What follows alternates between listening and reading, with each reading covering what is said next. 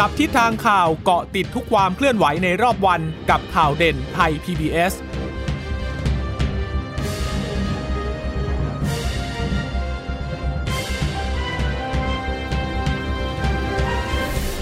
สวัสดีค่ะ สวัสดีค่ะ ต้อนรับคุณผู้ฟังสู่ข่าวเด่นไทย PBS นะคะ พบกันเป็นประจำทุกวันจันทร์ถึงศุกร์บ่ายๆแบบนี้ค่ะ อัปเดตข้อมูลข่าวสารที่เกิดขึ้นในรอบวัน กับดิฉันจีราชาตาเอี่ยมรัศมีและคุณพึ่งนภาคล่องพยาบาลนะคะ ค่ะ สวัสดีคุณผู้ฟังทุกท่านนะคะ ที่รับฟังข่าวเด่นไทย PBS นะคะอยู่ผ่านทางสถานวิทยุที่เชื่อมโยงสัญญาณจากไทย PBS นะคะ ก็ติดตามกันเป็นประจำทุกวันอย่างนี้นะคะ วันนี้มีหลายเรื่องนะคะไม่ว่าจะเป็นเรื่องของการเมืองนะคะที่พักพลังประชารัฐมีการประชุมใหญ่นะคะ วันนี้ไปจัด กันปรับโครงสร้างพักมีการเปลี่ยนแปลงกรรมการบริหารพักกันที่จังหวัดขอนแก่นนะคะแล้วก็เป็นไปตามที่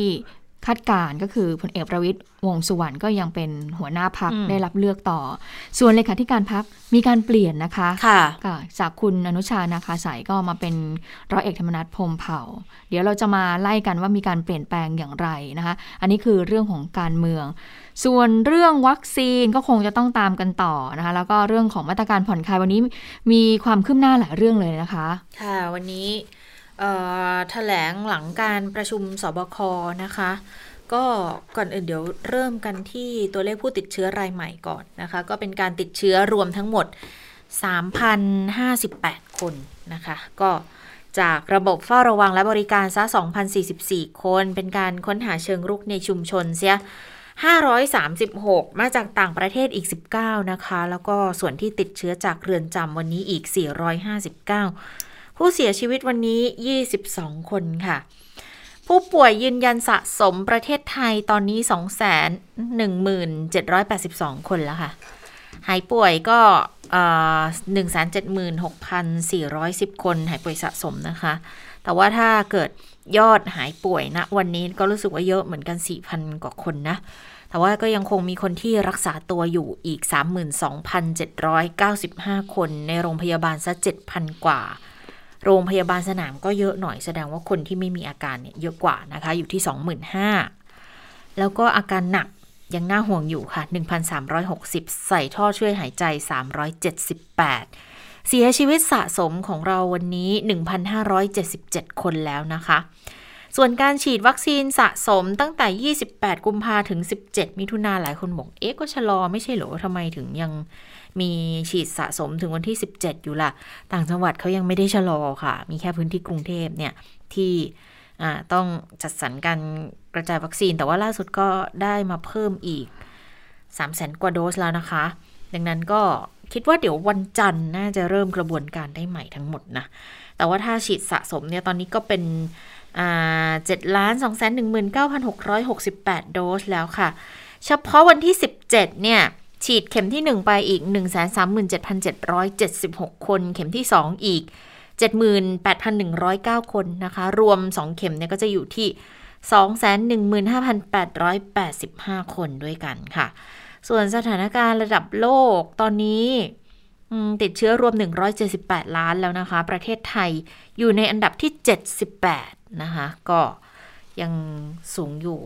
นะคะ ยังไม่ลดลงมาสักเท่าไหร่เลย ถึงแม้จะเร่งฉีดวัคซีนกันแล้วก็ตามค่ะ นอกจากตัวเลขที่ยังคงสูงขึ้นอยู่อย่างนี้นะวันนี้ก็ต้องติดตามเรื่องของมาตรการผ่อนคลาย ก็มีการจับตาว่า เอ๊จะมีการปรับมาตรการผ่อนปรนอะไรบ้างนะคะ วันนี้ก็ได้ข้อสรุปดังนี้คือมีการปรับโซนสีใหม่ แล้วก็มาตรการควบคุมสถานการณ์ตามระบาดของโรคใหม่ มีผลนะคะ ตั้งแต่วันที่ 21 มิถุนายนนะคะโดยพื้นที่ ควบคุมสูงสุดและเข้มงวดเนี่ยหรือที่เราเรียกง่ายๆนะคะ ว่าสีแดงเข้มเนี่ยยังเท่าเดิมอยู่นะคะ ก็คือพื้นที่นี้คือยังพบการระบาดที่สูงอยู่ พบผู้ติดเชื้อรายใหม่สูงขึ้น ก็มีกรุงเทพนนทบุรี ปทุมธานี แล้วก็สมุทรปราการ ส่วนพื้นที่ควบคุมสูงสุดที่พบการระบาดน้อยกว่าสีแดงเข้มก็คือสีแดงลดลงมานะคะ จาก 17 จังหวัดตอนนี้เหลือ 11 จังหวัดแล้ว มีฉะเชิงเซาชนบุรีตรังนครปฐมป ตตานี เพชรบุรี สงขลา สมุทรสาคร สระบุรี ยะลา แล้วก็นราธิวาส ส่วนพื้นที่ควบคุมสีส้มค่ะ ลดลงมาจาก 56 จังหวัด ตอนนี้เหลือ 9 จังหวัดแล้วนะคะ มีจันทบุรี นครศรีธรรมราช ประจวบคีรีขันธ์ พระนครศรีอยุธยา ระนอง ระยอง ราชบุรี สระแก้ว และสมุทรสงคราม และพื้นที่เฝ้าระวังสูงสุด สีเหลืองค่ะมี 53 จังหวัดด้วยกัน คือโดยรวมแล้วคุณเจตาคุณผู้ฟังคะ สถานการณ์พื้นที่การระบาดอื่นๆ เนี่ย นอกเหนือจากพื้นที่สีแดงเข้มเนี่ยถือว่าค่อนข้างจะดีแล้วนะ ก็มีการปรับลงมาคือสามารถผ่อนปลนให้สามารถทำกิจการกิจกรรมอะไรได้แล้วนะคะ เพราะว่าเมื่อกำหนดพื้นที่สีแดงเข้มพื้นที่สีแดงสีส้มอย่างนี้เนี่ยเขาก็มาดูว่ามาตรการผ่อนคลายเขาจะทำอะไรได้บ้าง เอาหลักๆเลยนะคะว่าพื้นที่สีแดงเข้มเนี่ยนะคะพื้นที่ควบคุมสูงสุดเลยเข้มงวดเนี่ยก็คือว่าเวลาออกไปนอกบ้านยังต้องใส่หน้ากากอนามัยอยู่ ยังต้องใส่หน้ากากผ้านะคะ แต่ว่าจะมีความแตกต่างในเรื่องของการจัดกิจกรรมค่ะ คือกำหนดให้ได้มากกว่า 50 คนละ ส่วนร้านอาหารที่ก่อนหน้านี้ถ้าเป็นพื้นที่สีแดงเข้มเนี่ยเราไปร้านอาหารเขาจะไม่ให้เรานั่งเนี่ยเกิน 25%ของที่นั่งในร้าน ปรากฏว่าตัวนี้ปรับเพิ่มละ โดยเฉพาะร้านที่เเป็นเป็นห้องแอร์มีเครื่องปรับอากาศก็นั่งได้มากขึ้นแล้วนะคะ จาก 25%ก็นั่งได้ไม่เกิน 50%ก่อนหน้านี้เนี่ยเปิดได้ไม่เกิน3ทุ่ม ปรับเวลาขยายขึ้นค่ะ คือพูดง่ายว่าขยายเวลาขายได้มากขึ้น ไปจนถึง5ทุ่มเลยนะคะ แต่ที่สำคัญก็ยังคงงดจำหน่ายเเครื่องดื่มสุราอยู่นะคะ ส่วนศูนย์การค้า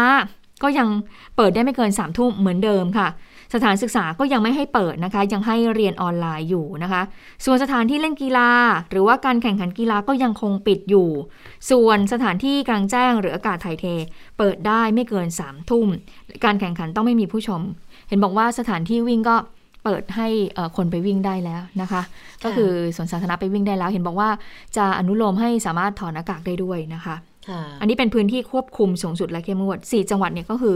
มีการผ่อนคลายตามนี้ ส่วนพื้นที่ควบคุมสูงสุดก็คงพื้นที่สีแดงก็คือยังคงใส่หน้ากากผ้านะคะยังยังยังยังอยู่ตรงนี้ แต่ว่าแตกต่างในเรื่องของการการจัดกิจกรรม ซึ่งเมื่อสักครู่นี้ก็คือจัดกิจกรรมได้ไม่เกิน 50 คนใช่ไหมคะแต่ว่าพื้นที่ควบคุมสูงสุดเนี่ยกำหนดไว้ให้ได้มากขึ้นค่ะ คือมากกว่า 100 คน ร้านอาหารก็บริโภคในนั่งในร้านได้ เปิดได้ไม่เกิน5ทุ่มแต่ยังคงงดจำหน่ายแล้วก็งดดื่มสุราในร้านอยู่ ห้างสรรพสินค้าศูนย์การค้าต่างๆ เปิดได้ตามปกติ งดส่งเสริมการขายและยังคงให้ใช้อาคารเรียนได้ แต่ว่าต้องอนุญาตคณะกรรมการโรคติดต่อจังหวัด ส่วนการเล่นกีฬาการแข่งขันกีฬาเปิดก็เปิดบริการทุกรูปแบบแล้วนะคะค่ะ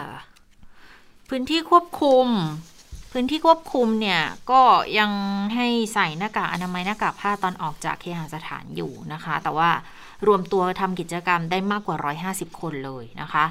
รับประทานอาหารที่ร้านได้แบบไม่กำหนดเวลา แต่อาคารเรียนเนี่ยเปิดได้ต้องมีมาตรการกำหนดอยู่ สถานที่เล่นกีฬาแข่งขันกีฬาเปิดได้ค่ะ แต่จำกัดผู้ชมนะ ส่วนพื้นที่สีเหลืองนะคะก็ให้สวมหน้ากากอนามัยหน้ากากผ้าจัดกิจกรรมโดยรวมรวมตัวกันได้มากกว่า 200 คนนอกนั้น อนุญาตหมดเลยนะคะ พื้นที่สีเขียวเนี่ย ตอนนี้บอกว่ายังไม่มี คือหมายถึงว่ายังไม่มีพื้นที่สีเขียวณประเทศไทยณขณะนี้นะ คือเขาขยับกันอีกทีไงคุณผู้ฟัง ก็เลยอาจจะจะจะจะงงในกลุ่มแบบเออพื้นที่สีต่างๆ กันนิดนึงนะ แต่ว่าอย่างไรก็ตามเนี่ย ทั้งหมดทั้งมวลเริ่มต้นบังคับใช้ 21 มิถุนายนเป็นต้นไปนะคะ แล้วเดี๋ยวต้องไปดูข้อกำหนดในราชกิจจานุเบกษาอีกนิดหนึ่งนะ ซึ่งถ้าเกิดว่ามาดูในพื้นที่สีแดงเข้มเนี่ย คือส่วนใหญ่ในกรุงเทพหรือปริมณฑลจะเป็นสถานที่ที่ คนอยู่เยอะบางกิจการกิจกรรมก็จะมีในลักษณะนี้เยอะ อย่างเช่น กองถ่ายละคร อัดรายกงรายการอะไรอย่างเงี้ยนะคะ อันนี้ก็จะต้องมีแยกออกมาต่างหากอยู่แล้วนะคะ ก็แยกหัวข้อออกมาเลย อย่างถ่ายรายการโทรทัศน์ ถ่ายละคร ภาพยนตร์วิดีทัศน์ต่าง ๆ เนี่ยค่ะ ช่วงเวลาก่อนทำรายการแล้วก็ช่วงก่อน ถ่ายทำรายการนะคะ ต้องขออนุญาตใช้พื้นที่ตามกำหนดเลยตามเขตด้วยนะคะ แล้วต้องมีการคัดกรองมีการซักประวัติ จัดทำลายก่อนเข้าร่วมถ่ายทำไม่น้อยกว่า 7 วัน แล้วที่สำคัญคือต้องตรวจหาเชื้อโคโรนาด้วยวิธี RT-PCR ในระยะเวลา 72 ชั่วโมงด้วยนะ ดิฉันสงสัยเหมือนกันว่าค่าใช้จ่ายตรงนี้ใครจะเป็นคนออกให้ RT-PCR ครั้งหนึ่งก็ไม่ใช่ถูกๆนะคะ แล้วถ้าเกิดว่าเขาต้องถ่ายทำกันทุกวันแล้วแล้วกำหนดว่าทุกคนที่เข้าร่วมการถ่ายเนี่ย ต้องไปคัดกรองแบบนี้เนี่ยจะยังไงดีล่ะคะก็ไม่ใช่ทุกๆแต่ว่านะถ้าถ้าถ้านัดกองถ่ายเนี่ย เบื้องต้นก็ต้องเป็นทางกองถ่ายแหละ ผู้จัด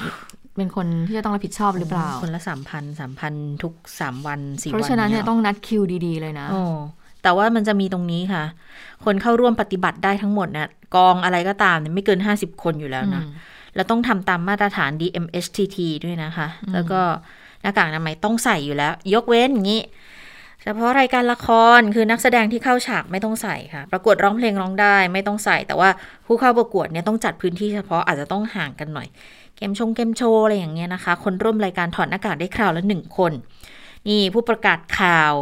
ไม่ต้องใส่แล้วนะคะหน้ากากอนามัยตั้งแต่วันที่ 21 เป็นต้นไป แต่ต้องมีฉากกั้นให้ แล้วก็ต้องเว้นระยะอย่างน้อย 2 เมตร หรือดูตามความเหมาะสมนะคะ แต่ว่าถ้าเป็นพื้นที่สาธารณะพื้นที่อื่นในในสถานีเนี่ยยังคงต้องใส่หน้ากากอนามัยตลอดเวลาทุกกรณีอยู่นะแล้วช่วงของการถ่ายทำต่างๆ ค่ะ ต้องไม่มีการสัมผัสใกล้ชิดเข้าถึงตัว ต้องจัดให้มีระบบระบายอากาศ ระบบดูดอากาศ ระบบฟอกอากาศ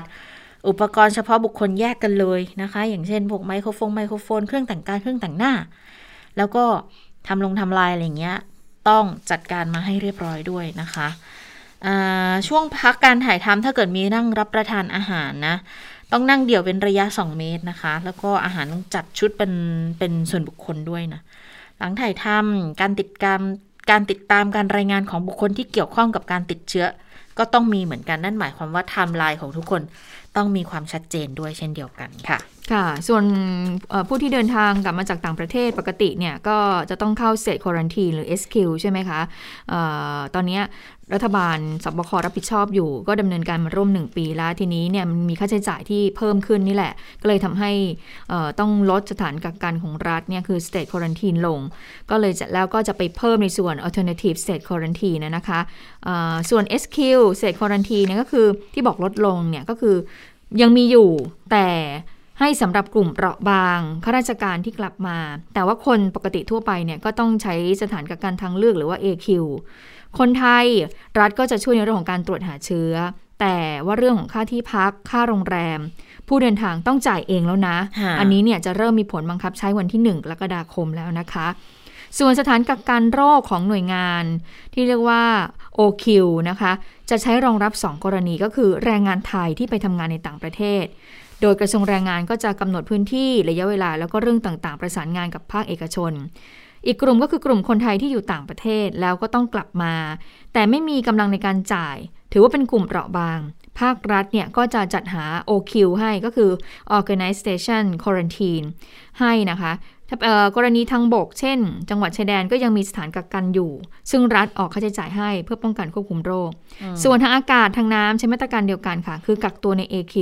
รับผิดชอบค่าใช้จ่ายกักตัวเองนะคะ ก็ ผ่านมา 1 ปีเขาบอกว่าเอสคิวเนี่ยเซคอรันทีเนี่ยมีการใช้บริการด้านนี้เพิ่มขึ้น มีคนไทยกลับมาต่างประเทศมากขึ้น มาขอใช้สิทธิ์นี้ค่าใช้จ่ายมันก็เลยมากนะคะ เพราะฉะนั้นตั้งแต่วันที่ 1 กรกฎาคม คนไทยที่อยู่ต่างประเทศที่จะเดินทางกลับมาก็ถ้าจะต้องเสียค่าที่พักอะไรต่างๆ เหล่านี้คือตรวจหาเชื้อเนี่ยรัฐจัดให้แต่ว่าเรื่องของค่าอาหารค่าที่พักเนี่ยต้องดำเนินการรับผิดชอบเองแล้วละค่ะ ค่ะ มาดูแผนวัคซีนกันนิดนึง วันนี้มีรายงานกันหลายเรื่องนะคะ แผนบริหารจัดการวัคซีนวันนี้ก็มีการพูดถึง คุณหมอเกียรติภูมิวงรจิตปลัดกระทรวงสาธารณสุขค่ะ เป็นคนนำเสนอแผนจัดการวัคซีนในแต่ละจังหวัด ในเดือนกรกฎาคมเขาบอกว่าจะมีวัคซีนเข้ามา 10 ล้านโดสนะคะดังนั้นวิธีการจัดสรรเนี่ยเขาก็จะแบ่งนี้ค่ะ บอกว่าคนที่จองผ่าน หมอพร้อมจะเป็นกลุ่มผู้สูงอายุกลุ่มผู้ป่วยเจ็ดโรคเรื้อรังเนี่ยให้ได้ก่อนนะคะอันนี้ไม่มีข้ออะไรไม่มีข้ออ้างใดๆทั้งสิ้นต้องได้ก่อนนะจองก่อนก็ต้องได้ก่อน พื้นที่กรุงเทพเนี่ยจะจัดสรรให้อย่างน้อย 5 ล้านโดสในเดือนกรกฎาคม และ 3 พื้นที่ภูเก็ต ได้รับวัคซีนเข็มที่ 2 อย่างน้อยร้อยละ 70 ภายในเดือนกรกฎาคม เช่นเดียวกัน ทีนี้เกณฑ์อื่น ๆ พื้นที่อื่น ๆ วัคซีนก็จะหลั่นลงมาค่ะ อย่างจังหวัดที่มีการแพร่ระบาดในพื้นที่ควบคุมสูงสุดเข้มงวด 5 จังหวัดได้ไป 30%ก็จะอยู่ที่ประมาณ3ล้าน3แสนโดสนะคะ ก็จะมีกทม กทมเนี่ย ก็จะต้องรวมของทางทปอ หรือว่า 11 มหาวิทยาลัยในพื้นที่ด้วยนะ แล้วก็ประกันสังคมในพื้นที่ด้วยก็จะได้ไป2ล้าน5แสนโดสนะคะ ส่วนนนทบุรีสมุทรปราการปทุมธานี รวม 3 จังหวัดเนี่ยได้6แสนโดส บวก 1 จังหวัดคือภูเก็ต ที่เป็นนโยบายนำร่องเปิดท่องเที่ยวเนี่ยจะได้ 2 0 0 0 0 0 โดสสองกลุ่มที่เป็นจังหวัดติดชายแดน 23 จังหวัด เป็นพื้นที่ควบคุมสูงสุด หรือเร่งด่วนในการเตรียมความพร้อมภายหลังสถานการณ์ระบาดค่ะ ก็จะได้ 25%ของจำนวนทั้งหมดก็คือจะอยู่ที่2ล้าน5แสนโดส จะมีเชียงใหม่เชียงราย ตากหนองคายสระแก้วระนองนราธิวาสปัตตานีสงขลาตรัง ประจวบคีรีขันธ์เพชรบุรี นครปฐมอยุธยาชนบุรีระยอง จันทบุรี บุรีรัมย์สุราษฎร์ธานีพังงาแล้วก็กระบี่นะคะอันนี้ก็2ล้าน5เนี่ยก็กระจายจังหวัดเหล่านี้ 3 จะเป็นจังหวัดที่เหลือของประเทศอีก 49 จังหวัดค่ะ ก็จะแบ่งไป 35%ก็จะอยู่ที่ประมาณ3ล้าน5แสนโดส เท่ากับว่าแต่ละจังหวัดเนี่ยก็จะได้อยู่ประมาณเจ็ดหมื่นโดสนะ 4. อันนี้จะเป็นอื่นๆ อื่นๆ นี่จะมีอะไรบ้าง มีหน่วยงานฉีดส่วนกลาง มีองค์กรภาครัฐ แล้วก็จะต้องสำรองส่วนกลางสำหรับตอบโต้การระบาด อันนี้จะ 10%จะอยู่ที่ 1 ล้านโดสด้วยกันนะคะ แต่ติดท้ายตรงนี้นิดนึงค่ะครั้งนี้เนี่ยขึ้นอยู่กับการส่งมอบอืมจัดสรรวัคซีนของบริษัทผู้ผลิตนะ แล้วก็เปลี่ยนแปลงได้ตามสถานการณ์ นั่นหมายความว่าแผนในกระดาษมีชัดเจนแล้วแหละ เหลือแค่ว่าของมาเมื่อไหร่ก็ต้องมาดูกันหน้างานกันอีกทีหนึ่งนะคะ ก็ไม่มีอะไรรับประกันเลยนะ ว่าเราจะต้องชะลอฉีดแบบที่เกิดขึ้นในกรุงเทพมหานครในในช่วงสัปดาห์นี้อืมหรือเปล่านะคะค่ะ คุณเจษตาคะแต่ว่ามานั่งดูในรายละเอียดในการเอ่อจะซื้อหรือว่าเตรียมแผนวัคซีนในปีหน้าเนี่ยเอ่อที่เพิ่มขึ้นอีก 50 ล้านโดสเนี่ย ก็มีของซีโนแวคอีกอืม28 ล้านโดสครึ่งหนึ่งเลยนะ แล้วก็อื่นๆ อีกประมาณ 22 ล้านโดสซึ่งดิฉันก็ถึงตอนนั้นดิฉันก็ไม่เข้าใจว่าซีโนแวคตอนนั้นเนี่ยมันจะมีการพัฒนาอัปเกรด เพื่อที่เอ่อรองรับสายพันธุ์ที่มันมากขึ้นแล้วหรือยังถ้าเป็นปีหน้านะ หรือว่ายังเป็นวัคซีนของรุ่นนี้อยู่นะคะ ในล็อตที่เราฉีดฉีดกันอยู่ในในในปัจจุบันนี้อืมอันนั้นก็น่าคิดเหมือนกันนะคะว่า เอ๊ะ ที่เราเตรียมวัคซีนมาเนี่ยมันมันควรจะเป็นวัคซีนที่เอ่อ รองรับสายพันธุ์แปลกๆ ใหม่ๆ ไว้ด้วยหรือไม่ในปีหน้าเนี่ยนะคะ อันนี้ก็มีการตั้งข้อสังเกตกัน ทีนี้เรื่องของการเปิดประเทศ คุณเชอตาคุณผู้ฟังคะก็ยังมีเสียงวิพากษ์วิจารณ์นะคะส่วนใหญ่เนี่ยเสียงสนับสนุนก็น่าจะเป็นเสียงของภาคเอกชนแหละที่มองว่ามันน่าจะช่วยกระตุ้นเศรษฐกิจ ที่ทำให้เห็นมีการกำหนดเป้าหมายที่ชัดเจนมากขึ้นในการกำหนดเวลานะว่าจะมีการเปิดประเทศ แต่ก็มีเสียงกังวลเหมือนกันจากภาคของทางเอ่อบุคลากรทางการแพทย์นะส่วนใหญ่ก็คือจะกังวลในสองเรื่องก็คือเรื่องของวัคซีนนี่แหละว่าจะเข้ามามีเพียงพอหรือเปล่า เพราะว่าอย่างที่คุณชะตาบอกถ้าวัคซีนเข้ามามีไม่เพียงพอแผนการเปิดประเทศมันก็ต้องเปลี่ยนนะ เพราะจากที่เราคุยกับ อย่างเมื่อวานนี้นะคุณหมอเฉลิมชัย หรือว่าคุณหมอธีระที่เขามีการโพสต์ใน Facebook สิ่งที่เขากังวลก็คือว่า เรื่องของวัคซีนนี่แหละ ถ้าจะเข้ามาเป็นไปตามนั้นหรือเปล่า แล้วรองรับกับสายพันธุ์แปลกๆ ใหม่ๆหรือเปล่านะคะ แต่เรื่องของการเปิดประเทศค่ะมีความเห็นมาจากทางรองศาสตราจารย์ดรพิชารัตนดีหลกณภูเก็ต อดีตคณะบดีพัฒนาสังคมและสิ่งแวดล้อมสถาบันบัณฑิตพัฒนาบริหารศาสตร์เนี่ยนะคะเขามีการโพสต์ข้อความอย่างนี้บอกว่า พลเอกประยุจันทร์โอชาแถลงต่อสาธารณะ ว่าวันนี้ผมขอแจ้งทุกท่านทราบว่า ตั้งเป้าไว้ว่าประเทศไทยเนี่ยจะต้องเปิดประเทศทั้งประเทศให้ได้ 120 วัน นับจากวันนี้ ส่วนเมืองท่องเที่ยวสำคัญสำคัญหากพร้อมได้เร็วกว่า ก็ควรทยอยเปิดให้ได้เร็วกว่านั้น ความหมายของสิ่งที่นายกพูดน่ะคนเข้าใจว่าประชาชนเข้าใจว่า 120 วันน่ะ คือวันนายกในแถลงวันที่ 16 ก็คือนับจากนับหนึ่งก็คือวันที่ 16 มิถุนายน เพราะฉะนั้นถ้า 120 วันก็นับไปก็คือวันที่ 15 ตุลาคม แต่ปรากฏว่ามาวันนี้ค่ะ รองนายกรัฐมนตรีคุณสุพัฒนพงษ์พันธ์มีเชาก็มีการพูดพูดถึงความคืบหน้าการเปิดประเทศ ก็บอกว่าที่นายกพูดวันนั้นน่ะ น่าจะเริ่มในวันที่ 1 กรกฎาคม ก็เลยทำให้อาจารย์พิชัยบอกว่า เอ๊ไม่ทราบว่าประชาชนทั่วไปเนี่ยฟังภาษาไทยที่นายกใช้เนี่ยไม่รู้เรื่องหรือว่า รองนายกคนเดียวที่ฟังนายกไม่รู้เรื่อง ตกลงแล้วเนี่ยระหว่างนายกกับรองนายก ประชาชนจะเชื่อใคร หรือว่าเชื่อไม่ได้ทั้งสองคน แล้วก็ทิ้งท้ายมาว่าท่ามกลางวิกฤตพูดกับประชาชนกลับไปกลับมาอย่างนี้ ไม่แปลกที่ยิ่งบริหารยิ่งสร้างปัญหาค่ะ อันนี้ก็เป็นสิ่งที่อาจารย์พิชัยนักวิชาการมองในเรื่องนี้ แต่ว่าล่าสุดค่ะคุณชะตาคุณนุชาบอกว่ายังไงนะคะคุณนุชาบุรพชัยศรีโฆษกประจำสำนักนายกรัฐมนตรี ก็บอกว่า 120 วันเนี่ยมันเป็นเพียงหลักการ มันไม่ใช่เรื่องกดปุ่ม ไม่ใช่เรื่องการเขาน์ดาวน์อะสรุปว่าไม่ต้องไปนับอะไรเลยใช่ไหม คือดิฉันจะชี้มาถึงตรคืงอนี้นี่ไม่แหละไม่ให้เริ่มนับ อืมไม่ให้เริ่มนับนะวันที่แถลงนะสรุปแล้วนับไม่ได้นัละบไม่ได้อ่าให้ไม่ให้ไปนับตามที่บอกเนี่ยร้อยี่สิบวันก็คือหนึ่งกรกฎาคมไม่แต่ว่าหรือจริงๆเหมือนกับว่า ไม่ต้องไปนับเลยอะ แต่มันอืมมันเป็นแค่กรอบไงก็เลยกลายเป็นประเด็นที่ทำให้มีเสียงวิพากษ์วิจารณ์ไงบอกว่า บอกจะเปิด 120 วัน แต่ไม่มีแผนไม่มีกรอบเวลาอะไรที่ชัดเจนให้เห็นเลย คือ 120 วันใครก็พูดได้ว่าฉันจะเปิดใน 120 วันตุลาคมเนี่ยตุลาคมมี 30 วันหนึ่งในหนึ่งถึงสามสิบตุลาเออตุลาคมสามสิบเอ็ดวันหนึ่งถึงสามสิบเอ็ดตุลาคมมันจะเปิดวันไหนก็ได้ ดังนั้นเราจะเริ่มนับหนึ่งกันวันไหนเราก็ไม่รู้คือ แต่ว่าถ้าเกิดในการทำงานอะเวลาเราจะเริ่มทำอะไรสักอย่าง เราต้องมีวันที่ให้ชัดเจนใช่ไหมอืมว่าจะให้มีความพร้อม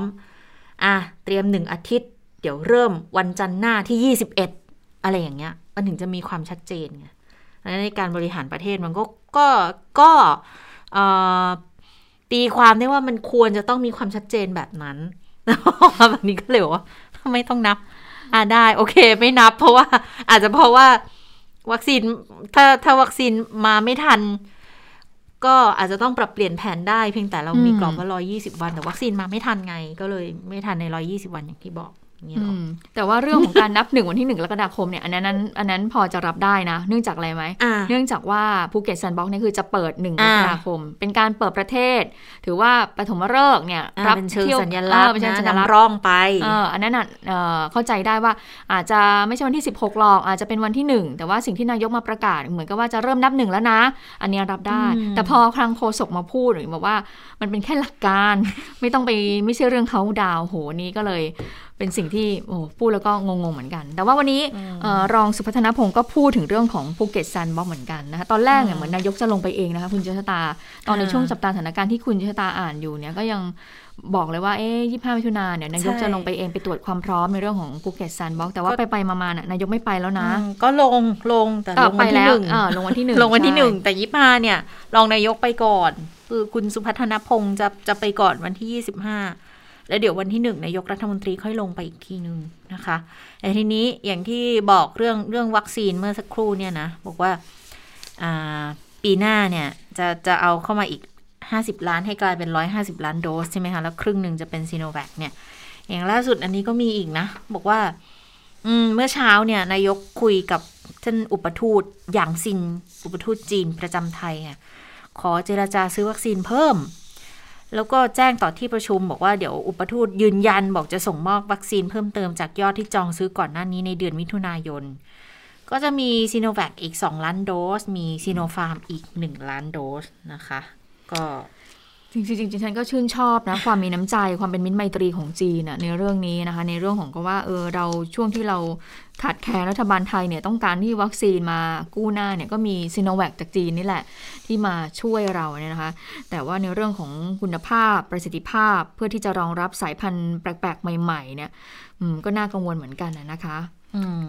ทีนี้เรื่องของวัคซีนคนนี้คุณอนุทินก็บอกแล้ว บอกว่าเนี่ยมันไม่ได้คิดแค่นี้นะ มันไม่ได้คิดแค่ปีนี้ แต่มันคิดถึงปีหน้าแล้ว 2565 โดยจะเตรียมวัคซีนอีก 50 ล้านโดส รวมๆแล้วก็คือจะ 150 ล้านโดสที่จะเข้ามา และอย่างวันนี้เนี่ยเดี๋ยวเอสตาเนี่ยก็จะกระจายไปยังพื้นที่ต่างๆ แล้วแหละนะคะ แล้วก็เดี๋ยวเอสตาก็จะมาเพิ่มอีกนะคะ ก็บอกขอให้สบายใจได้ในเรื่องนี้ ไปฟังเสียงคุณอนุทินกันค่ะร้อยห้าล้านโดส นะครับ แล้วก็ทางกระทรวงสาธารณสุขกรมควบคุมโรคก็ขอสบคในการจัดซื้อเพิ่มอีก ให้มันครบ 150 ล้านโดสสำหรับปีหน้าด้วยในเบื้องต้นนะไม่ใช่แค่เพิ่มแค่ 40กว่าล้านนะ แต่ในเบื้องต้นหาเผื่อไว้ปีหน้าเลยนะครับก็เพิ่มให้ให้ครบ 150 ล้านโดสจะได้ไม่ต้องกังวลกัน ท่านรัฐมนตรีคะคือสัญญาณของแอสตราที่ส่งมาสัปดาห์ละสอง ล้านห้าสัปดาห์ต่อไปอีกแสดงว่าเดือนนี้มีแนวโน้มว่าจะได้ครบตามแผนคืออย่างที่เราเคยให้ไว้ก็คือหกล้านใช่ไหมคะถ้าดูเป็นตามสัปดาห์สัปดาห์ก็เป็นเป็นข้อตกลงระหว่างกรมควบคุมโรคกับแอสตราเซเนการัฐมนตรีไม่ได้เป็นคนไปตกลง รัฐมนตรีเป็นคนคอยสนับสนุนถ้ากรมควบคุมโรคขาดอะไรขาดงบขาดการนำเข้าคอรมอรัฐมนตรีเป็นคนเอาเข้าไป การบริหารจัดการต้องเป็นเรื่องระหว่างกรมควบคุมโรคกับ แอสตราเซเนกานะครับการบริหารจัดการกระจายวัคซีนก็เป็นเรื่องระหว่างกรมควบคุมโรคกับสบคหน้าที่ท่านนายกท่านแล้วก็รัฐมนตรีคอรมอก็คือ ถ้าต้องการอย่างเงี้ยถ้าต้องการวัคซีนเพิ่มอีก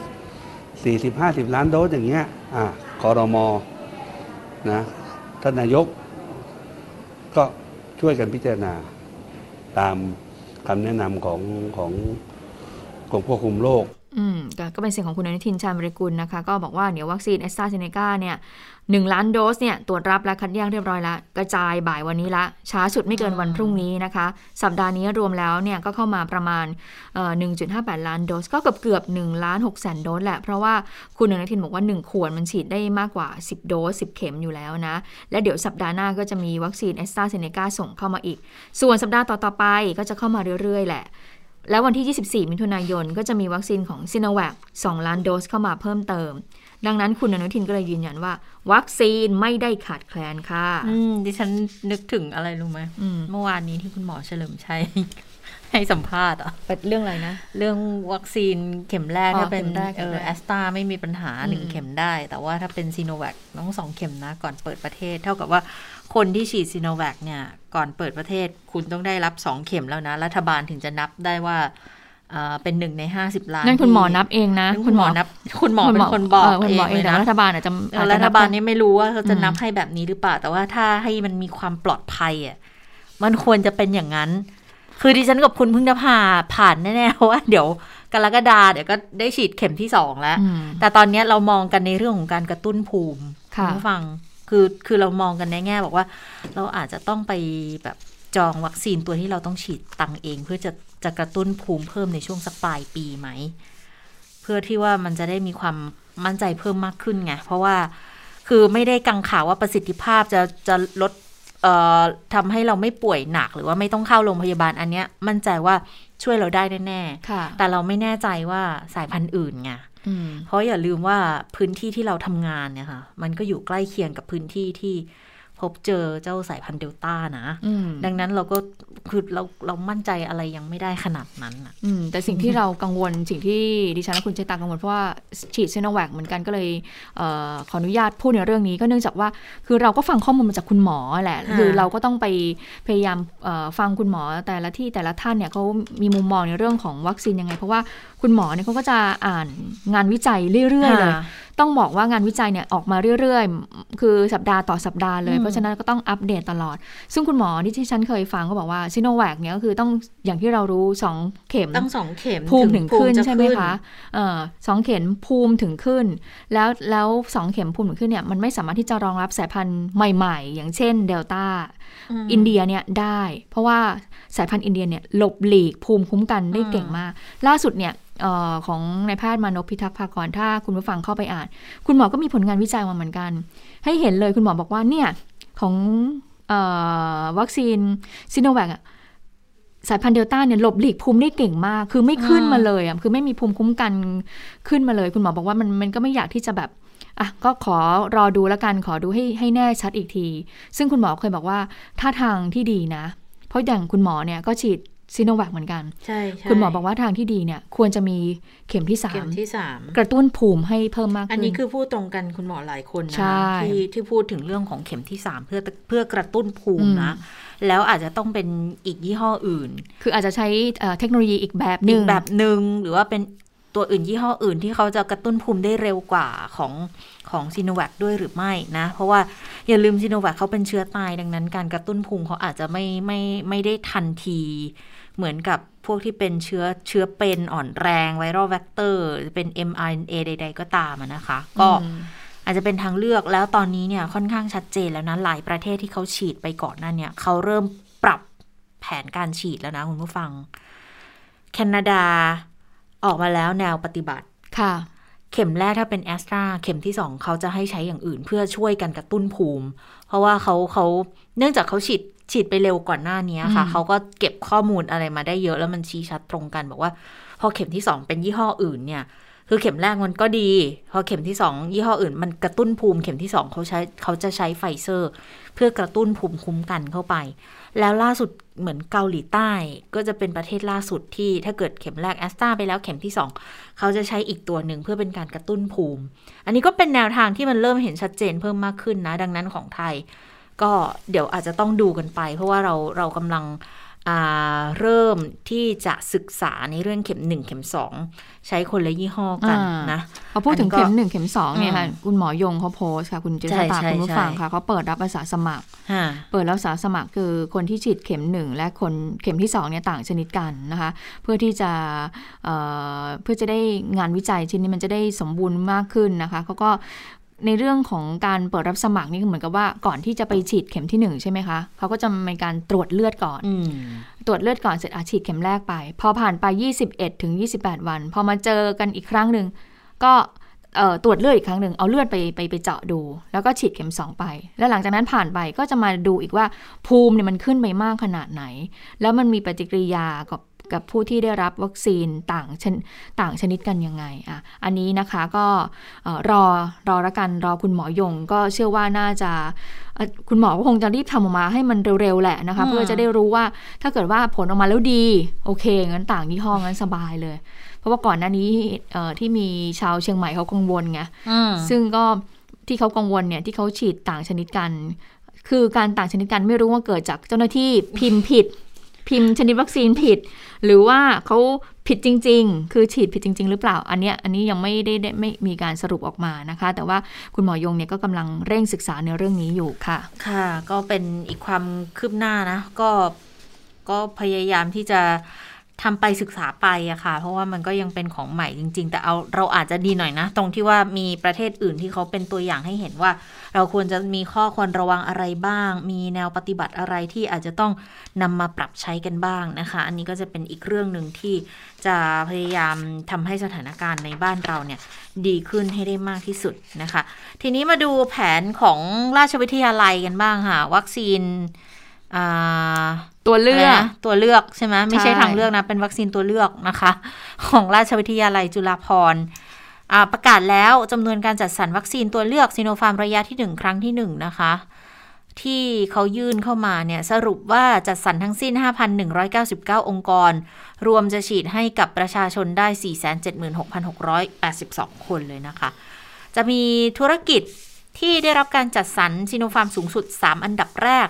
ก็คือภาคธุรกิจบริการด้านอุปโภคบริโภค 17.42%รองลงมาเป็นภาคอุตสาหกรรมและการผลิต 14.80%แล้วก็ภาคธุรกิจการเงินอีก 11.58%ค่ะ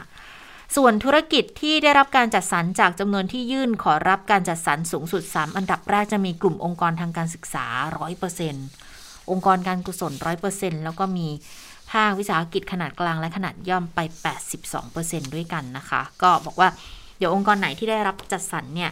อีเมลจะแจ้งรหัสล็อกอินเข้าระบบจะได้ทราบว่าตัวเองได้วัคซีนที่ได้รับการจัดสรรไปเท่าไหร่ แล้วก็ต้องโอนเงิน รอการจัดส่งวัคซีนและยืนยันสถานพยาบาลที่จะให้บริการฉีดวัคซีนให้กับองค์กรนั้นๆนะคะ ก็หน่วยงานองค์กรปกครองส่วนท้องถิ่นกลุ่มอื่นๆ องค์กรบริษัทที่ยังไม่ได้รับการจัดสรรในรอบนี้เนี่ย อยู่ระหว่างตรวจสอบเอกสารและรายละเอียดอยู่ เพื่อจัดลำดับความสำคัญของกลุ่มคนที่จะได้รับการฉีดวัคซีน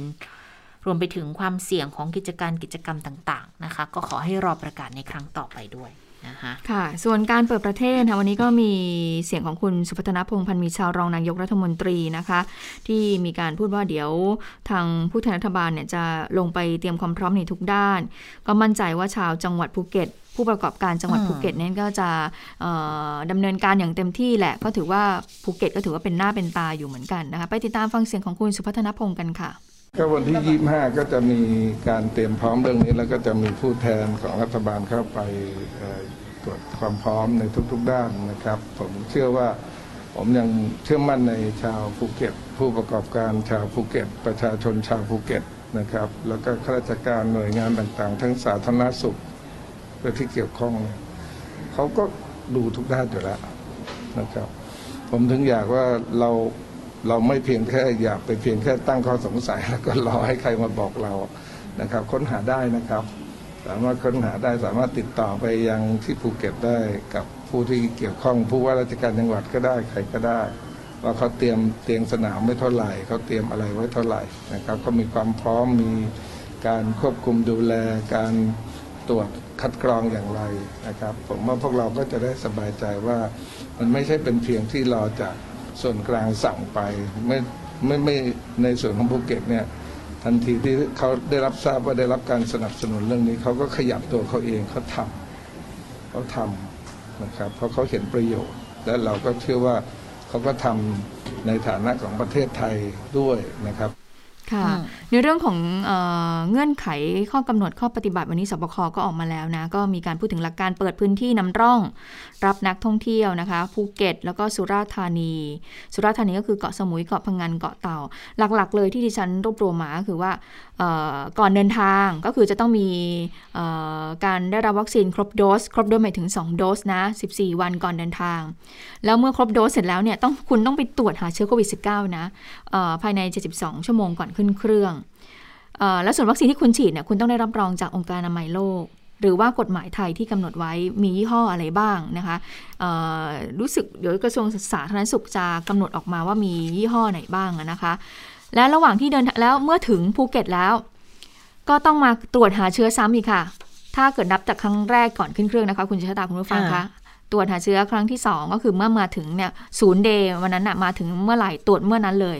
และหลังจากนั้นก็จะต้องตรวจ RT-PCR อีกครั้งระหว่างอยู่ภูเก็ตนะคะ ก็คือในวันที่6ถึง7หรือไม่ก็วันที่ 12 ถึงวันที่ 13 นะคะเอ่อก็มีการตรวจหาเชื้อซ้ำสองครั้งด้วยกัน ตกลงแล้วทั้งหมดกี่ครั้งคะคุณชะตา สี่ครั้งอืมอยู่เมืองไทยเนี่ยสามครั้งก่อนมาเนี่ยประเทศต้นทางค่ะสามครั้งสามอืมข้อปฏิบัติต่างๆ เหล่านี้เนี่ยก็มีความกังวลเหมือนกันนะคะเอ่อแล้วระหว่างอยู่ภูเก็ตเนี่ยต้องพัก 14 คืนนะ14 คืนก่อนที่คุณเนี่ยจะเดินทางออกไปเออนอกจังหวัดภูเก็ตได้ ซึ่งเสียงของประชาชนก็มี ความกังวลเหมือนกัน เพราะบอกว่า โอ้ยนักท่องเที่ยวที่ไหนเขาจะมาเที่ยว14 วันยาวๆอย่างนั้นอะคือส่วนใหญ่อะเอ่อปกติแล้วเนี่ยนักท่องเที่ยวที่เดินทางมาเขาก็จะแบบมาเที่ยวภูเก็ต แล้วเขาก็จะแบบไปพังงาไปกระบี่ไปอะไรอย่างเงี้ยจะให้มาทำกิจกรรมเลยเนี่ยโอ้ยแค่วัน2วันเนี่ยภูเก็ตก็ก็เบื่อแล้วค่ะเพราะฉะนั้นการกำหนดให้อยู่ 14 วันยาวๆเนี่ยทางผู้ประกอบการหรือว่าทางเอ่อประชาชนในพื้นที่มองว่าโอ้ยเขาคงไม่มาหรอก อันนี้เป็นการมองกันนะว่า ทำให้การเดินทางมาคงจะไม่มาหรอก ส่วนการตรวจหาเชื้อซ้ำเนี่ยแต่ละครั้งเนี่ยทางผู้ประกอบการก็บอกว่าต้องใช้ ต้องใช้ค่าใช้จ่ายเนี่ยครั้งละประมาณ 4,000 ถ้ารวม 4 ครั้งอย่างที่ดิฉันบอกไปเนี่ยก็ 20,000 แล้วนะ เพราะฉะนั้นเนี่ยคนที่จะเดินทางมาก็ต้องเป็นแบบว่านักท่องเที่ยวที่มีศักยภาพอืมมากเลยที่ต้องมาตรวจ ซึ่งข้อปฏิบัติและเงื่อนไขต่างๆ ในการเดินทางเข้าประเทศนั้นทางดิฉันเนี่ยก็เลยไปสอบถามจากทางนายกสมาคมโรงแรมไทยภาคใต้ว่าเขามองยังไงนะคะ มันจะส่งผลยังไงบ้าง ไปฟังเสียงคุณก้องศักดิ์คู่พงศกรกันค่ะ เข้าใจนะครับว่ารัฐบาลเองก็ต้อง balance ครับระหว่างเศรษฐกิจกับการการควบคุมการระบาดนะครับ sandbox ถึงแม้ว่าจะเป็นการนำร่องหรือเป็นการทดสอบการเปิดรับการท่องเที่ยว แต่ก็ต้องมีความระมัดระวังระดับหนึ่งในการที่จะมั่นใจได้ว่าการเกิดการแพร่ระบาดในพื้นที่แบบที่ควบคุมไม่ได้เนี่ยมันจะไม่เกิดขึ้นครับดังนั้นก็ ในมาตรการต่างๆ ที่ออกมาต้องเรียนว่ามันเข้มกว่าสิ่งที่ทางพื้นที่คือทางภูเก็ต หรือทางของกระทรวงท่องเที่ยวที่ที่พยายามที่จะนำเสนอพูดคุยกันมาโดยตลอดนะครับ ไม่ว่าจะเป็นเรื่องการต้องอยู่ในภูเก็ต 7 วันหรือในหรือ 14 วัน เดิมทีเราเสนอไปที่ 7 วัน แต่ทางคณะคณะกรรมการก็พิจารณามาที่ 14 วันครับ และก็เรื่องของการที่จะต้องทำ test โควิดที่ทางเราก็ขอไปว่าเป็นไปได้ไหมว่า test แค่ ครั้งเดียวก็คือวันที่ 5 หรือ 6 แค่ครั้งเดียวพอ เพราะการ test แต่ละครั้งค่าใช้จ่ายแพงมาก 4,000 บาทต่อครั้งครับ แต่ปัจจุบันเองก็สรุปออกมาที่ 3 ครั้งเป็นอย่างน้อยนะครับ นี่ไม่รวมก่อนที่จะมาทุกพนักลูกค้าเองก็ต้อง test มาแล้วหนึ่งครั้ง กลับไปบ้านเขาก็ต้องหนึ่งครั้งตลอดทริปถูกไปห้าครั้งอะครับสองหมื่นบาทต่อคน อันนี้ก็ก็ก็มีมีเงื่อนไขอะไรที่เพิ่มเติมขึ้นมาครับ แต่ถ้าเงื่อนไขที่ที่เข้มข้นขึ้นก็จะทำให้มีผู้ที่ตัดสินใจเดินทางมาน้อยลงนะครับ เราก็กังวลตรงจุดนี้ครับ อยากจะให้ให้มีมาตรการที่ที่ถ้าสามารถผ่อนคลายได้ แล้วก็เอ่อยังควบคุมการระบาดได้ก็จะดีกับการท่องเที่ยวครับค่ะ เห็นว่าในเบื้องต้นเนี่ยนักท่องเที่ยวยังไม่ได้มาแบบโอ้โหพอเปิดปุ๊บหนึ่งกรกฎาคมเนี่ยนักท่องเที่ยวไม่ได้ต่างชาทะติลักเออไม่ได้ทะลักเข้ามาแบบนั้นนะคะอย่าเอ่ออย่าอย่าอย่าเพิ่งไปคิดอย่างนั้นนะคะ คือเขาจะทยอยเข้ามาแหละ เอ่อเพียงแต่ว่าแล้วเข้ามาเนี่ยไม่มากด้วย เพราะว่าเบื้องต้นตอนนี้ถ้าเกิดมาเนี่ยก็ต้องเอ่อพักในโรงแรมต้องจองมาก่อนนะโรงแรมที่ได้มาตรฐานชา plus ด้วย ซึ่งผู้ประกอบการในพื้นที่ก็ต้องไปทำยังไงให้ได้ให้ตัวเองนั้นได้ชา plus มา SHA แล้วก็ plus ที่เป็นสัญลักษณ์ค่ะ เหมือนกับเป็นมาตรฐานท่องเที่ยวสุขภาพเป็นมาตรฐานการท่องเที่ยวแหละที่มีการรับรองว่าที่นี่เนี่ยมีความสะอาดมีความค่ะปลอดภัยอะไรตรงนี้ส่วนนี้ด้วยนะค่ะเพราะฉะนั้นแล้วเนี่ยหนึ่งกรกฎาถึงแม้ว่าจะไม่มาก แต่ถือว่า มีการมองกันว่าเผื่อเป็นสัญญาณที่ดีของการเปิดประเทศค่ะ ค่ะ ก็เออจะมีอยู่อีกนิดนึงถ้าเกิดว่าสมมติได้อย่างนั้นนะ ก็อาจจะเป็นอีกหนึ่งทางที่อาจจะทำให้เรื่องของการท่องเที่ยวในภูเก็ตเนี่ยดีขึ้นก็ได้นะ คือเมื่อวานจำได้ไหมที่คุณหมอเฉลิมชัยแนะนำบอกค่ะเอออย่างเงี้ยคือภูเก็ตอะอาจจะเป็นพื้นที่ที่เป็นเกาะ แล้วอ่าเวลาการควบคุมโรคเขาจะง่ายกว่าควบแล้วคุมง่ายที่สุดเข้าออกก็คือง่ายบอกว่า คือคนที่อยู่ในเกาะก็ก็ห้ามข้ามกลับมา ในฝั่งที่เป็นแผ่นดินใหญ่เลยอะ คืออย่างนั้นอะจะควบคุมได้ง่าย แล้วก็ถ้าเกิดสมมุติว่ามันมีช่องโหว่เกิดการระบาดขึ้น ก็เหมือนกับเป็น bubble seal ในพื้นที่นั้นไปเลยอืมอย่างเงี้ย ก็อาจจะทำให้เกิดความเชื่อมั่นในในพื้นที่อื่น ๆ ได้มากขึ้น แต่มันก็จะไม่สามารถนำมาเป็นโมเดลสำหรับพื้นที่อื่นได้ไงอืมเพราะว่าจะเป็นความเฉพาะของแต่ละพื้นที่จริง ๆ ค่ะ งั้นไปดูวัคซีนนิดนึงไหมคะ ที่อะภูเก็ตจะเปิดแล้วเนี่ยเขาได้ 70%หรือยังที่เขาตั้งเป้าไว้อืมเข็มแรกที่ดิฉันมีข้อมูลมาก็บอกว่าเข็มแรกเนี่ยเอ่อแค่เกือบ ยังไม่ถึง 70%เลย 63.3 เท่านั้นเอง เกือบ 70%แล้วเขาก็ตั้งเป้าว่าเดี๋ยวเข็มแรกเนี่ยจะให้ให้ได้ครบภายในเดือนนี้นี่แหละค่ะส่วนเข็ม2เนี่ยนะคะก็ร้อยละ 30 เท่านั้น แต่ถ้าเกิดคุณหมอเฉลิมชัยบอกว่า ถ้าจะเปิดประเทศเนี่ยสองเข็มจะต้องร้อยละ 70 ใช่ไหมคะคุณเชษตา แล้วคนในพื้นที่ภูเก็ตเนี่ยส่วนใหญ่เนี่ยเขาได้รับซีโนแวคกันอืมเพราะฉะนั้นเลยก็เลยก็เลยเป็นสิ่งที่คุณหมอหลาย ๆ ท่านก็ออกมาเตือนนะอย่างคุณหมอประสิทธิ์ในวัฒนาภาก็เตือนดัง ๆ เหมือนกันด้วยความเป็นห่วงใยว่าโอ้ถ้าเปิดประเทศเร็ว เดี๋ยวจะเสี่ยงเจอเอ่อไวรัสพันธุ์แปลก ๆ ใหม่ ๆ เนี่ย มันค่ะจะยิ่งไปซ้ำเติมเศรษฐกิจของภูเก็ตหรือเปล่านะคะ ค่ะอะจากเรื่องของโรคภัยมาการเมืองกันบ้างนะคะอืมตอนนี้ก็เริ่มร้อนขึ้นทุกวันทุกวันนะคะ แล้ววันนี้ก็คงจะร้อนกันเยอะเลยแหละสำหรับพลังประชารัฐนะคะ เพราะว่าเกิดความเปลี่ยนแปลงขึ้น ก็เป็นไปตามที่มีการคาดการณ์เอาไว้ก่อนหน้านี้แหละ ก่อนหน้านี้มีคนไปถามคุณอนุชาเนาะบอกว่าค่ะจะเปลี่ยนตัวอืมเอ่อเลขาพักหรือเปล่า ก็เหมือนแบ่งรับแบ่งสู้อะยังไม่ทราบว่ายังไงแต่ท้ายที่สุดก็เป็นไปตามที่มีการพูดกันมาก่อนหน้านี้อะนะแล้วไปประชุมก็เนื่องจากว่าพื้นที่กรุงเทพยังเป็นแดงเข้มอยู่ ดังนั้นประชุมใหญ่เขาก็เลยเลือกไปที่ขอนแก่น ที่เป็นพื้นที่ที่มีความเอ่อสีจริง ๆ ขอนแก่นก่อนหน้านี้เป็นสีเขียวนะ แต่ตอนนี้จะไม่รู้เป็นสีอะไรยี่สิบเอ็ดไปเป็นสีเหลืองอะเอาอย่างนี้นะคะ ก็มีการประชุมกันละเรียบร้อย เป็นไปตามที่มีการพูดกันก่อนหน้าเลยพลเอกประวิทย์ลาออกจากการเป็นหัวหน้าพักพลังประชารัฐนะคะแล้วก็คุณวิรัตรัตนเศษรองหัวหน้าพักก็เป็นประธานในการประชุมแทน จากนั้นก็มีการปรับโครงสร้างพักค่ะประชุมปรับลดกรรมการบริหารพัก 27 คนเหลือ 26 คน แล้วก็มีมติเลือกผู้ดำรงตำแหน่งดังนี้พลเอกประวิทย์ก็มาเป็นหัวหน้าพักคนใหม่ มาแบบไร้คู่แข่งเลย มีการเสนอชื่อแค่ชื่อเดียวก็คือลาออกแบบเป็นพิธีอืมเพื่อให้โหวตกลับเข้ามาใหม่ค่ะก็มาเป็นหัวหน้าพักนะคะแล้วตำแหน่งเลขาธิการพักก็ตามคาดค่ะ ร้อยเอกธรรมนัฐพรหมเผ่าพรหมเผ่านะคะเลขเอ่อเฮรัญยิกพัก อาจารย์นฤมลพินโยสินวัฒน์นะคะแล้วก็นายทะเบียนพักเป็นคุณบุญสิงห์ วรินรักนะคะ กรรมการบริหารพัก 22 คน มีคุณสันติ พร้อมพลัดคุณวิรัตรัตนเศษ คุณไพบุญนิติตะวันสุริยะจุงเรื่องเรืองกิจ คุณสมศักดิ์เทพสุทิน อนุชานาคาสายคุณสรวุฒิเนื่องจำนง คุณสุพลฟองงาม คุณนิโรธสุนทรเลขา คุณไผ่ลิก คุณสัมพันธ์มายูโซคุณประภาพรอัศวะเหม คุณชัยวุฒนาคมานุสร คุณอิทธิพล คุณปลื้ม คุณสุชาติชมกลิ่น คุณยงยุทธสุวรรณบุตร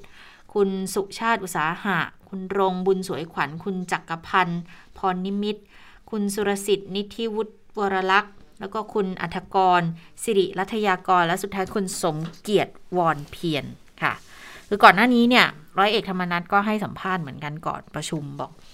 ออข่าวเรื่องเป็นเลขาธิการพักเนี่ยเดี๋ยวต้องดูว่าสมาชิกเสนอชื่อใคร แล้วไม่มั่นใจว่าเสนอชื่อของของร้อยเอกธรรมนัฐคนเดียวไหม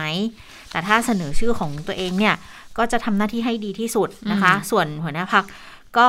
เสนอคนเดียวอยู่แล้วทำหน้าที่ดีที่สุดเนี่ยยังไง ก็คือชัดเจนบอกพปชรไม่ใช่พักเฉพาะกิจอีกต่อไปแน่ค่ะๆไปฟังเสียงของร้อยเอกธรรมนัฐกันค่ะพรรคพลังประชารัฐถูกมองเป็นพรรคเฉพาะกิจนะครับ ในการเลือกตั้งปี 2562 ที่ผ่านมานะครับ ซึ่งผมกับพร้อมทีมงานผู้บริหารยืนยันว่าเราไม่ใช่พรรคเฉพาะกิจดังนั้นหลังจากวันนี้นะครับ เราก็คงจะกำหนดทิศทางนโยบายนะครับ เพื่อทำให้พรรคเราเป็นสถาบันการเมืองที่มีความเข้มแข็งต่อไปนะครับ ค่ะ พอเปลี่ยนตัวอย่างนี้แล้วแน่นอนว่าคงต้องจับตาไปดูคนเก่าว่าไงบ้างคนเนี่ยเก่ากลุ่มสามมิตรอะไรอย่างเงี้ยจะเป็นยังไงบ้างนะ เพราะว่าก็ยังไม่มียังไม่มีเอ่อยังไม่เห็นว่ามีปฏิกิริยาว่ายังไงมาบ้างอะนะคะ แต่ว่าก็มีการสอบถามกับคุณสมศักดิ์เทพสุทินอยู่เหมือนกัน ว่าหลังจากที่มีการปรับเปลี่ยนกรรมการบริหารพักปรับเปลี่ยนตัวเลขาธิการพักแล้วเนี่ยยังไงบ้างนะคะ ก็บอกว่าเออ ก็เชื่อว่าการที่หัวหน้าพักกับเลขาสนิทสนมกันมากๆเนี่ย งานบางส่วนที่อยากจะทำให้เดินไปได้ด้วยดี ก็จะไปได้ด้วยดีหมายถึงพลเอกประวิตยกับไร่ธรรมนัฐเหรอใช่ก็อ๋อสนิทสนมกันไงอืมคุณสมศักดิ์ก็เลยมองอย่างนี้บอกว่าโอ้เขาสนิทสนมกันงานก็คงจะเดินไปด้วยดีไม่มีอะไรมาก ทางส่วนตัวเนี่ยก็จะให้ความร่วมมือ แล้วก็ทำงานตามแนวทางของพักนะคะ แต่ก็มีคำถามเหมือนกันบอกว่า คิดว่าร้อยเอกธรรมนัฐเนี่ยจะขับเคลื่อนการเลือกตั้งได้ดีกว่าคุณอนุชานาคาสายไหมคุณสมศักดิ์บอกอย่างนี้บอกว่า ก็เป็นความหวังของพักที่จะต้องได้รับความนิยมจากพี่น้องประชาชน ไปพูดถึงอนาคตอันไกลก็คงไม่ได้ค่ะ แล้วก็งานที่รับผิดชอบกันอยู่เนี่ยก็ต้องทำให้ดีที่สุด เพราะเราเหลือเวลาอีก 1 ปีกับอีก 9 เดือน ถึงจะหมดเวลาของรัฐบาล ก็คงจะชัดเจนนะว่า อยู่จนจนครบเทอมนั่นแหละ ถึงแม้ว่าช่วงนี้จะเริ่มมีข่าวเรื่องการเตรียมการใด ๆ แล้วก็ตามนค่ะส่วนเรื่องของการแก้ไขรัฐธรรมนูญสั้น ๆ นิดนึงค่ะเพราะว่าสัปดาห์หน้าจะมีการพิจารณาแก้ไขรัฐธรรมนูญนะคะ ก็มีความเห็นจากคุณกรณ์จติกวณิชหัวหน้าพักกล้าค่ะที่มาพูดถึงเรื่องนี้ ก็มาพูดบอกว่าการแก้ไขรัฐธรรมนูญครั้งที่แล้วเนี่ยถือว่าเป็นการเล่นละครฉากใหญ่เลยนะ ที่จบไปแล้วรอบหนึ่งค่ะรอบเนี้ยถ้าจริงใจจะแก้ไขเพื่อประชาชนเนี่ยพักไหนเสนอแก้รัฐธรรมนูญ แล้วไม่ยื่นคำขาดแก้มาตรา 272อืมมาตรา 272 คืออะไรก็คือห้ามสวแต่งตั้งเลือกนายก อย่าบอกนะว่าอยู่ข้างประชาธิปไตย แล้วก็มีการพูดด้วยบอกว่าทางพรรคพลังประชารัฐเนี่ยเขาแน่นอนอยู่แล้วแหละเขาไม่แก้มาตรา 272 นี้ แต่เพื่อไทยกับประชาธิปัตย์เนี่ยต้องมั่นคงหน่อยนะ กับประชาธิปไตยขอให้ชัดเจน กล้าที่จะกล้าหรือเปล่าล่ะที่จะแก้ไขมาตรา 272 ตรงนี้นะคะ ก็เลยเหมือนกับว่าเป็นการท้าให้ประชาธิปัตย์และเพื่อไทยเนี่ยคว่ำร่างการแก้ไขรัฐธรรมนูญของฉบับพรรคพลังประชารัฐค่ะค่ะ เอาละค่ะ ได้เวลาของต่างประเทศแล้วนะคะ ในขณะที่เราจะสั่งซื้อซีโนแวคเพิ่มเติมเข้ามาอีกตอนนี้ มีรายงานการใช้งานซีโนแวคในหลายประเทศที่เขาใช้ไปก่อนหน้า แล้วก็เริ่มพบปัญหาการติดเชื้อเพิ่มมากขึ้นค่ะอย่างล่าสุดบุคลากรทางการแพทย์ที่อินโดใช่อะฉีดสวัสซีโนแวคเหมือนกันสใช่ไหมวัสดีคุณผู้ฟังก่อนสวัสดีทั้งสองท่านสวัสดีด้วยค่ะค่ะ อย่างที่คุณจิรชาตาเกริ่นไปนะคะ เป็นปัญหาเรื่องของการเอ่อประสิทธิภาพของวัคซีนนะคะ ซึ่งเหตุการณ์นี้เนี่ยเกิดขึ้นในประเทศอินโดนีเซียค่ะ คือ จุดที่เกิดเนี่ยคือเมืองคูดูสอยู่ตอนกลางของเกาะชวานะคะ ผู้อำนวยการสำนักงานสาธารณาสุขเปิดเผยว่าตอนนี้เขาพบแพทย์แล้วก็บุคลากรทางการแพทย์มากกว่า 350 คนติดเชื้อโควิด -19 ซึ่งแน่นอนคนกลุ่มนี้เนี่ยได้รับวัควัคซีนครบโดสไปแล้วนะคะ เพราะว่าแทบทุกประเทศแหละก็จะต้องฉีดให้บุคลากรทางการแพทย์ก่อนเป็นกลุ่มแรก เขาบอกว่าผู้ติดเชื้อส่วนใหญ่ไม่มีอาการนะคะ ก็ให้กักตัวอยู่แต่ในบ้าน ส่วนคนที่อาการหนักก็เข้ารับการรักษาตัวในโรงพยาบาล แต่ก็คือว่าในจำนวนนี้ค่ะ มีแพทย์ระดับอาวุโสเสียชีวิตหนึ่งคน แล้วประเด็นคือว่า บุคลากรทางการแพทย์ที่ติดเชื้อในครั้งนี้มากกว่า 350 คนนะคะ เกือบทั้งหมดได้รับวัคซีนซิโนแวคครบ 2 โดสเรียบร้อยแล้วนะคะ ก็เลยทำให้เป็นประเด็นที่ได้รับความสนใจอย่างมากว่าพอเกิดเหตุการณ์แบบนี้ขึ้นนี่แปลว่าอะไร แปลว่าประสิทธิภาพของวัคซีนซิโนแวคเนี่ยต้องต้องต้องจับตาดูกันหรือเปล่านะคะ แต่ว่าผู้เชี่ยวชาญด้านระบาดวิทยาค่ะ บอกว่าไม่ใช่เรื่องน่าแปลกเลยที่พบว่าผู้ติดเชื้อผู้ที่ฉีดวัคซีน ครบโดสแล้วยังติดเชื้อ เพราะว่า ตอนนี้เนี่ยมันมีการระบาดของ ไวรัสกลายพันธุ์เดลต้าที่พบครั้งแรกในอินเดีย แล้วก็มีข้อมูลนะคะว่าวัคซีนเอ่อขออภัยว่าไวรัสตัวนี้เนี่ยมันทำให้มีการติดเชื้อเนี่ยได้ง่ายขึ้นกว่าเดิม ดังนั้นนะคะอาตอนนี้ก็เป็นประเด็นที่ต้องศึกษากันต่อไปถึงประสิทธิภาพของวัคซีนในการรับมือกับการระบาดนะคะโดยเฉพาะวัคซีนซิโนแวคกับเชื้อไวรัสสายพันธุ์เดลต้าจะต้องมีการเก็บรวบรวมเอ่อประสิทธิภาพ ข้อมูลกันต่อไปนะคะ ในขณะที่โฆษกของซิโนแวคค่ะ ก็ยังไม่ออกมาแสดงความเห็นเกี่ยวกับเรื่องนี้ อินโดนีเซียนั้นอีกเป็นอีกประเทศหนึ่งในเอเชียนะคะ ที่การระบาดถือว่าอยู่ในขั้นวิกฤตค่ะ อินโดนีเซียมีผู้ติดเชื้อสะสมมากกว่า1ล้าน9แสนคน เสียชีวิตไป 53,000 คน ในจำนวนนี้เป็นแพทย์และพยาบาล 946 คนอะนอกจากเรื่องประสิทธิภาพของวัคซีนซิโนแวคแล้วนะคะ ล่าสุดค่ะ องค์การอนามัยโลกนะคะ บอกว่าตอนนี้เนี่ยกำลังจับตาไวรัสกลายพันธุ์ตัวใหม่ ชื่อว่าแลมดาอืมคือแลมด้าเนี่ยเป็นชื่อของตัวอักษรกรีกนะที่ก่อนหน้านี้องค์การอนามัยโลกเนี่ยปรับวิธีเรียกชื่อของไวรัสกลายพันธุ์ คราวนี้มาถึงคิวของเออตัวอักษรที่ออกเสียงว่าแลมด้าเชื้อตัวนี้พบครั้งแรกในประเทศเปรูนะคะ ปัจจุบันระบาดไปแล้วใน 29 ประเทศ ซึ่งเอ่อ จุดพื้นที่ที่พบการระบาดมากที่สุดเนี่ยอยู่ในทวีปอเมริกาใต้นะคะซึ่งเชื่อกันว่าเป็นแหล่งกำเนิดของ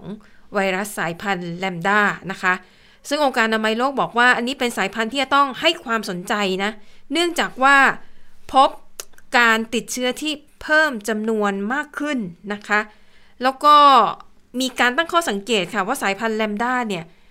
อาจจะทำให้การแพร่เชื้อนั้นเร็วขึ้น และอาจทำให้เชื้อไวรัสนั้นต่อต้านภูมิคุ้มกันของร่างกายได้มากขึ้น แต่เนื่องจากว่าตอนนี้ข้อมูลหลักฐานยังไม่เพียงพอยังไม่สามารถฟันธงได้ แต่เป็นการตั้งข้อสังเกตขององค์การอนามัยโลก ก็ต้องรอการศึกษาเพิ่มเติมนะคะ แล้วก็อะนั่นก็คือความคืบหน้าล่าสุดนะคะ เกี่ยวกับการระบาดของโควิด -19 ไปดูกันที่เกาหลีเหนือกันบ้างค่ะ เกาหลีเหนือนะคะ วันนี้ค่ะ ปรากฏว่าในคิมจองอึนผู้นำสูงสุดของเกาหลีเหนือเนี่ย ออกมาแสดงความเห็น เกี่ยวกับรัฐบาลสหรัฐอเมริกาชุดใหม่ที่นำโดยโจไบเดนซึ่งอันนี้เป็นครั้งแรกนะคะที่เขาให้ความเห็นเกี่ยวกับรัฐบาลของโจไบเดนค่ะ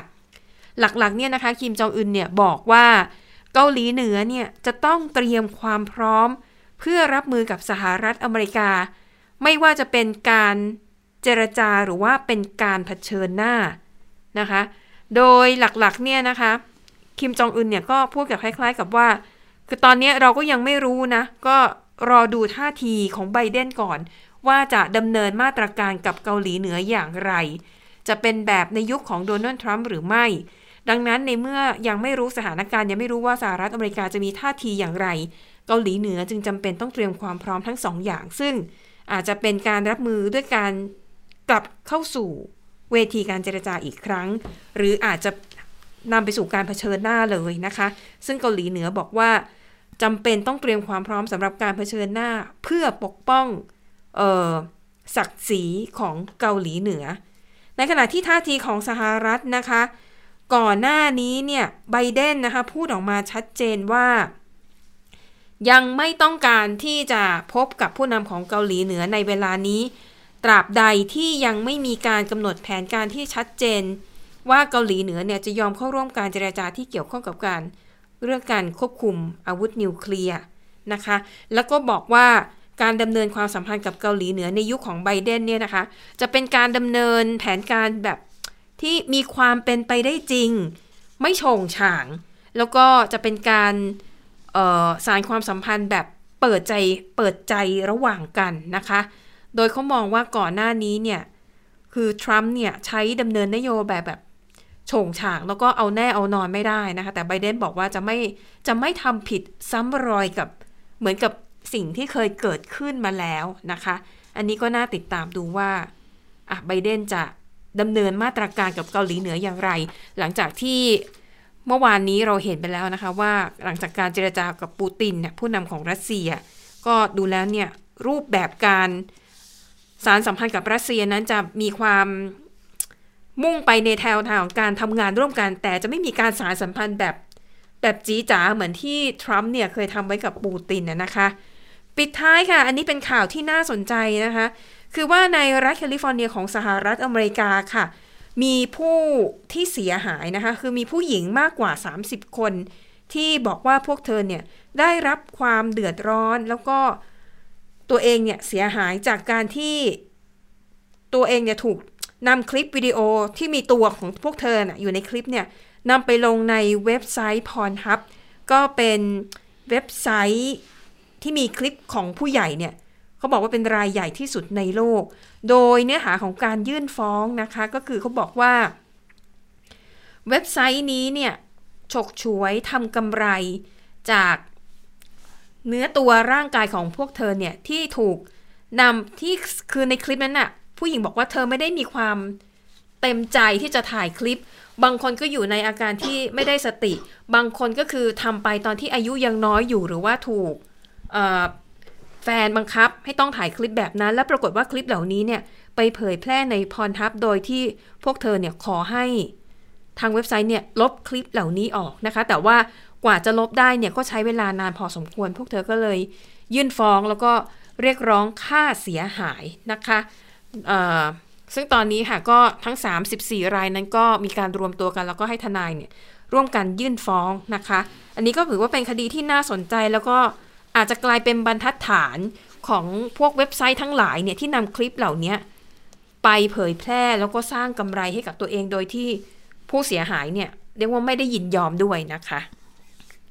อะค่ะและทั้งหมดนี้ก็คือเรื่องราวจากต่างประเทศค่ะ ค่ะ และทั้งหมดก็คือข่าวเด่นไทย PBS วันนี้นะคะ เราทั้ง 3 คนลาไปก่อน สวัสดีค่ะ สวัสดีค่ะ สวัสดีค่ะ